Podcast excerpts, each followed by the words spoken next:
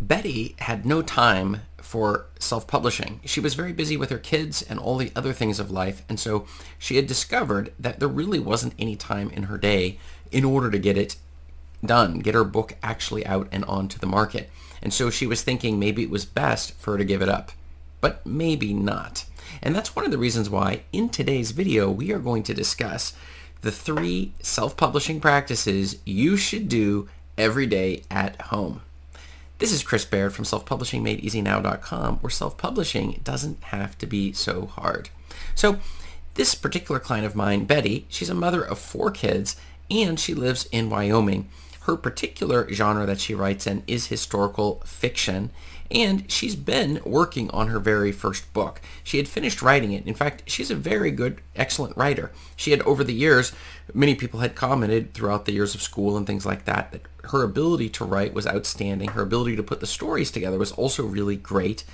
But the problem was she was having a lack of direction and motivation.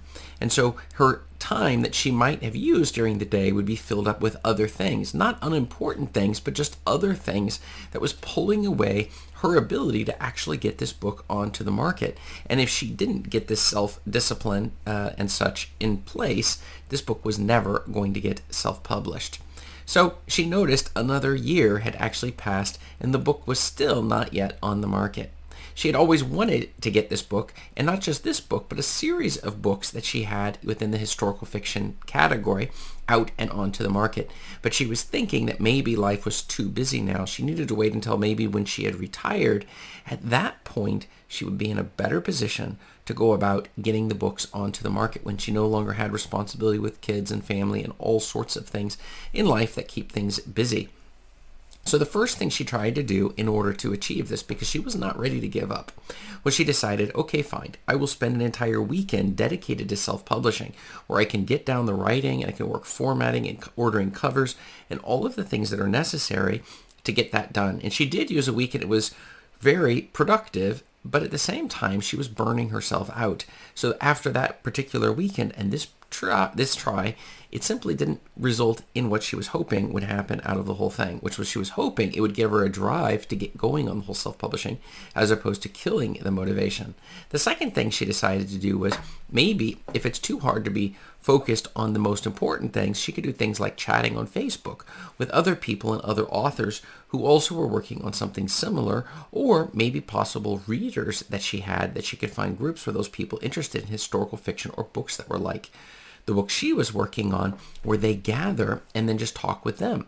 And she spent a lot of hours doing that, even though, well, the whole problem was that she didn't have any time, right? But then maybe she did have the time. And this is one of the little challenges that we find often when we're getting started with these sorts of things is that we think we have no time for hobbies, no extra time, but then we find ways to use that time. But this was not making any progress for her. So what happened next was she had been watching my YouTube videos and she had been watching other videos as well and she came in contact with some fake gurus and one in particular was trying to say that self-publishing didn't even need to require any effort. And there's a difference between what this particular guru was suggesting and what I suggest. I suggest that you can break it down into simple steps and through having and through working through these specific steps at a certain rate every single day and putting making progress you can definitely get your book onto the market and get it selling it doesn't have to be hard it can be really easy but I'm not saying it doesn't require effort and focus and dedication. And there's aspects of it that we don't really like to do this part of self-publishing, but we like to do other parts of self-publishing. So there were a couple of key things, and these are the three big ones that we're focused on that you can do at home that are the key to successful self-publishing versus not so successful. And this was what I was really trying to help Betty with when we sat down during our free discovery session. The first thing was we should be creating content every single day. And for the nonfiction people, that can be the books, that can be your courses, that can be your coaching, your consulting. All of these sorts of things can play together into this particular side of things if you're in the nonfiction. On the fiction side, we should be definitely writing books and creating the content. This is the very things that we're going to sell, the products and services, but specifically products. In this case, it would be the books, and we need to put some time in every single day as we're writing. I know for me, the rate that I found what worked well was a thousand words a day. Now for you, it might be something different. It might just be a certain amount of time. And that is half, well, I'd say at least a third of our time on this one. Then comes the next third of our time. We should build your build your brand with marketing. So in other words, you're not you may be thinking you're just putting books on the market, but you're actually building a brand. If you an identity that's sort of around these books. That's why I tell you not to push books in multiple niches, but focus in on whatever you're interested in, and we can keep going for the three to five years it's going to take to really get traction on your books. And so we're going to want to build a brand with that, and the marketing comes by we can have content marketing where we're on right here, for example, YouTube, podcast, blogs, e- and you have your e- and you have your email lists as well. And then at the same time, you're going to have paid ads that we can send using Amazon ads against it, or possibly if you're depending upon your value ladder, if you're in the nonfiction area, it could be using Google Ads and Facebook. Right, to drive traffic to there, which will also cycle through through the books and through all of your other offerings. But we're using time every single day on the on building the marketing portion of our business. That's a third. We're going to use a third of our time focusing on creating content every day. And the final third should be learning something new. We're going to try to learn and expand our skill sets so that we're able to be the best self-publisher business owner as possible. And for me, and that's one of the things that, that I do, I, I sell a couple of courses uh, in order specifically to help people who don't know how to format their books or to do the content marketing side, how exactly to go about doing that. You can see that below in the description. The two tools that I really like to use, I think one of them I have not mentioned before, it's Toggl Track, and it will give you the ability to track your time so that you're able, as you're working through your self-publishing, to see that you are in fact using a third of your time on these three different areas. If you're not learning anything new, we have a problem. We're talking about listening to podcasts, reading books, uh, watching YouTube videos, for example, but not doing it all the time, only a third of. And a third of the time you're creating new books that you're putting on the market. And that was one of the problems Betsy was having. It was the fact that working through these different three categories, she was a little bit of this, a little bit of that. Some days we did absolutely nothing. We weren't making progress. The second tool, in order to make sure that we have a schedule of things that we're doing, is Todoist. That's the tool that I like to use. I run every single one of my projects through this specific tool. You can find my affiliate link below in the description. Todoist is a wonderful task management system. And I know, look, it's difficult to get using a task management system, but it is probably the most transformational thing for your book business you can do where you can set up individual tasks and we can mark them off as we get through them and we can make little checklists daily they, they recur.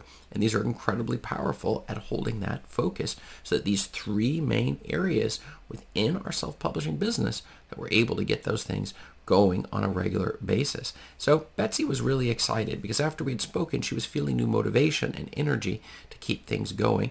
And really it came back to just the free discovery session for so many of my clients. And even if you don't become a paid paying client in the long distant future or ever, the fact is, is you should definitely take advantage of this offer.